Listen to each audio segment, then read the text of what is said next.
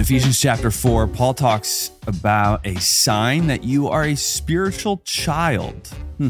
Now, there's many of those signs, but Paul talks about a pretty interesting one here. Yeah, and I wouldn't want to be described that way as a spiritual child. No, not at all. I think he wants us to mature and grow up and into uh, spiritual adulthood. Absolutely. And there is a huge, huge point that he makes here in Ephesians 4. You're listening to Between the Lines. I'm Junior. And I'm Scott. And I'll go ahead and get started uh, reading in verse 1. Ephesians 4, beginning in verse 1. You know, you know what's that? This is just kind of funny because we pre record this. Yeah. This is what I listened to this morning. Was because this is our second time through Ephesians. Yeah. You know, yeah. so this is actually I the to it chapter. as well.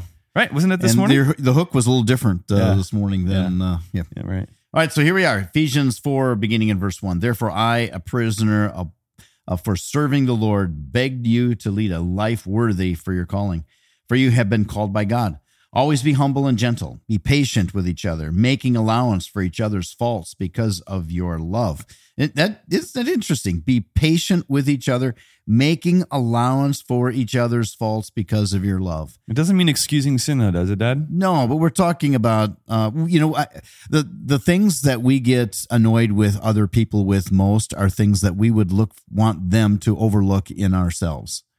And so what you know, and even when it comes to sin issues, if we're going to address every single sin that another person commits, that's all we're going to be doing. We we we have to allow people to be accountable to God ultimately. Yeah. And maybe when there's an issue that affects everybody else, that that's uh, an issue that we should address, or just out of love for their own benefit to bring it to them, then you know, and that's the real question: Is this going to be something that's beneficial to them? Am I, and am I in a position where I have earned the right to be able to go to another person about what their sin issue may be? Yeah. Because remember what Jesus said? He said, "Make sure you get the log out of your own eye before you start addressing the specks in other people's eyes." Yeah. All right. So anyway, he says, uh, out of love, making allowance for each other's faults because of your love. Make every effort to keep yourselves united in the Spirit, binding yourselves together with peace. For there is one body and one Spirit, just as you have been called to one glorious hope for the future. Now, that's really important that he's talking about one body and one. So he's talking about the church there, the body, right? yes. Yep. So, and and I just want to point this out church is necessary for anybody who calls themselves a believer. Now, just Yeah. because you go to church doesn't mean that you are a Christian. No. Just as, just like I, I think who was it that said, uh, just like sanding your garage doesn't make you a car. Yeah. Climbing a tree doesn't make you a monkey. Yeah. and- yeah. But I don't know, and I'm getting to the point where I don't know if I believe that there are followers of Jesus who are not connected to and part of the body of Christ. Yeah. That Jesus is coming back for his church. Yeah. Are you part of his church? Now, I'm not just talking about like church attendance. I know how faithful are you? Yeah. I'm talking about are you part of the body and accountability Yeah. under the eldership gathering with of- other Yes. believers um, for mutual edification. You're building them up. You're allowing them to participate in building you Yes. up.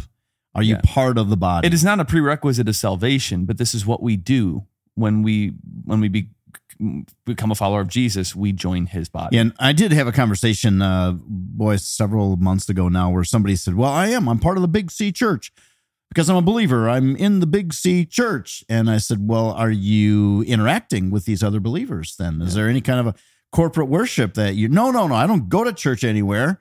And you're not, and it wasn't part of a any kind of a Bible study, nothing. But claim, but you're not really, you're not really part of. Can you imagine having part of the body, you know, a body part saying, oh I'm part of the body," even though it's cut off and completely separated. Well, and I don't know who this person is, is but the reason they're not is no, eh, my guess. Maybe I'm just being judgmental Yeah. here, Dad. You can call me out on my fault here, but my guess is they just don't want accountability. They don't want submission, and that's what re- is required when you join a community and a body of believers. Yeah, and it, it, that's pretty much what the situation was. They, they of course could point to a thing that went wrong in the church and the reason why they left. Yeah. and uh, but but here we find what the apostle Paul is teaching and what Jesus taught as well that that kind of love is going to cause us to make it through those times no matter what.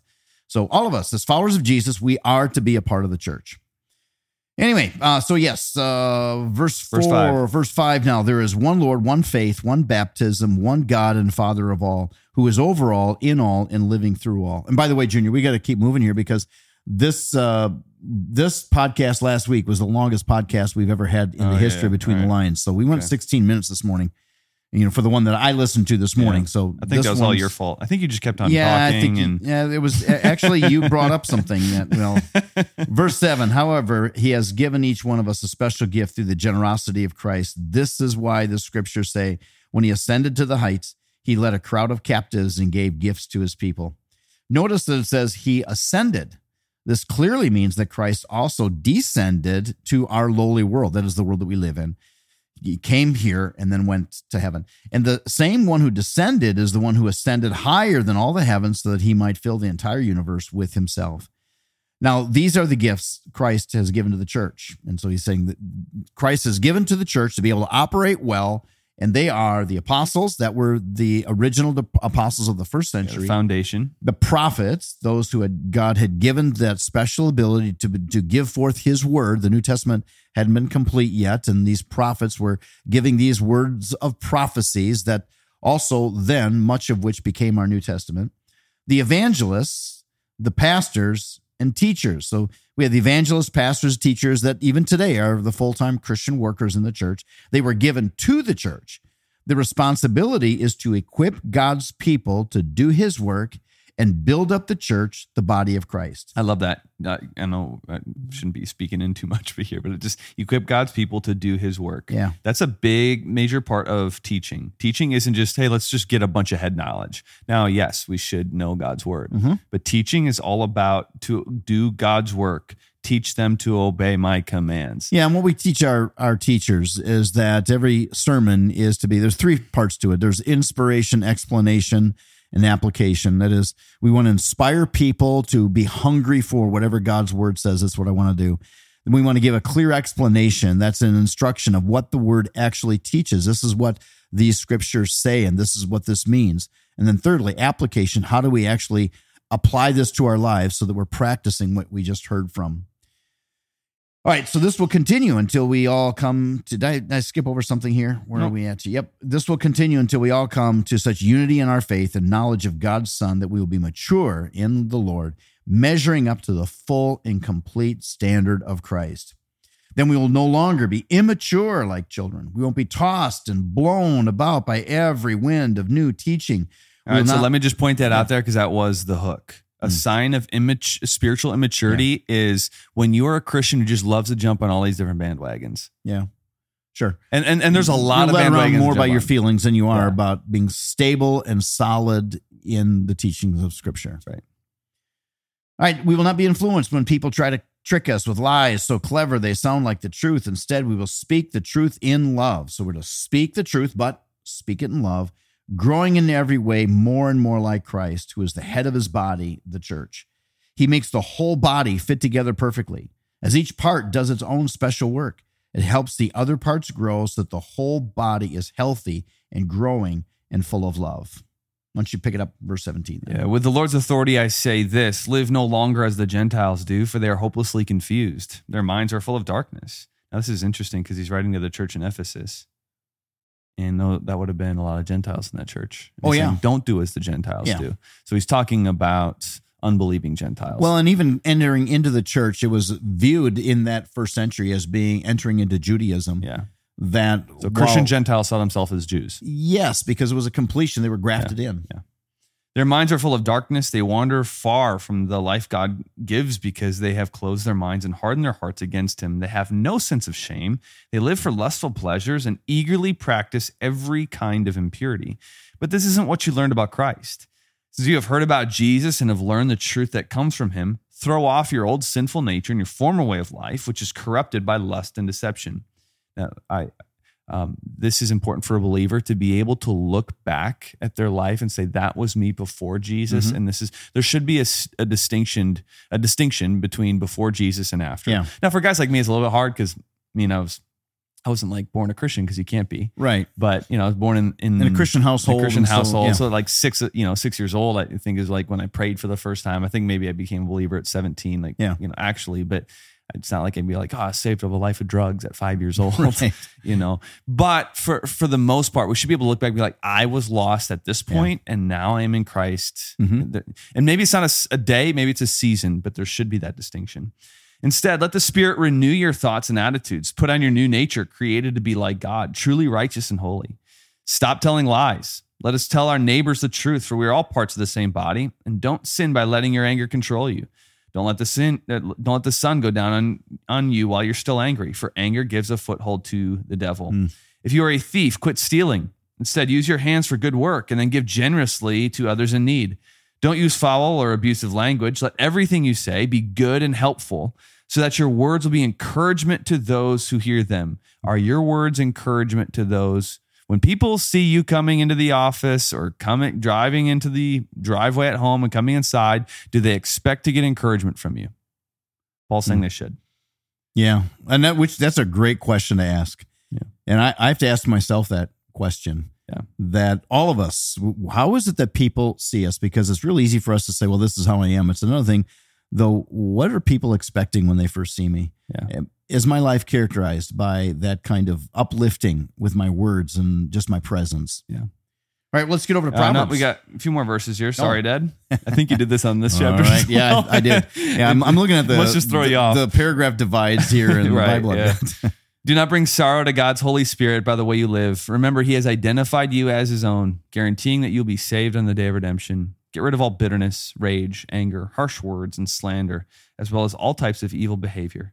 Instead, be kind to each other, tenderhearted, forgiving one another, just as God, Hmm. through Christ, has forgiven you. Yeah, that whole section is so valuable. I encourage, and we I use that.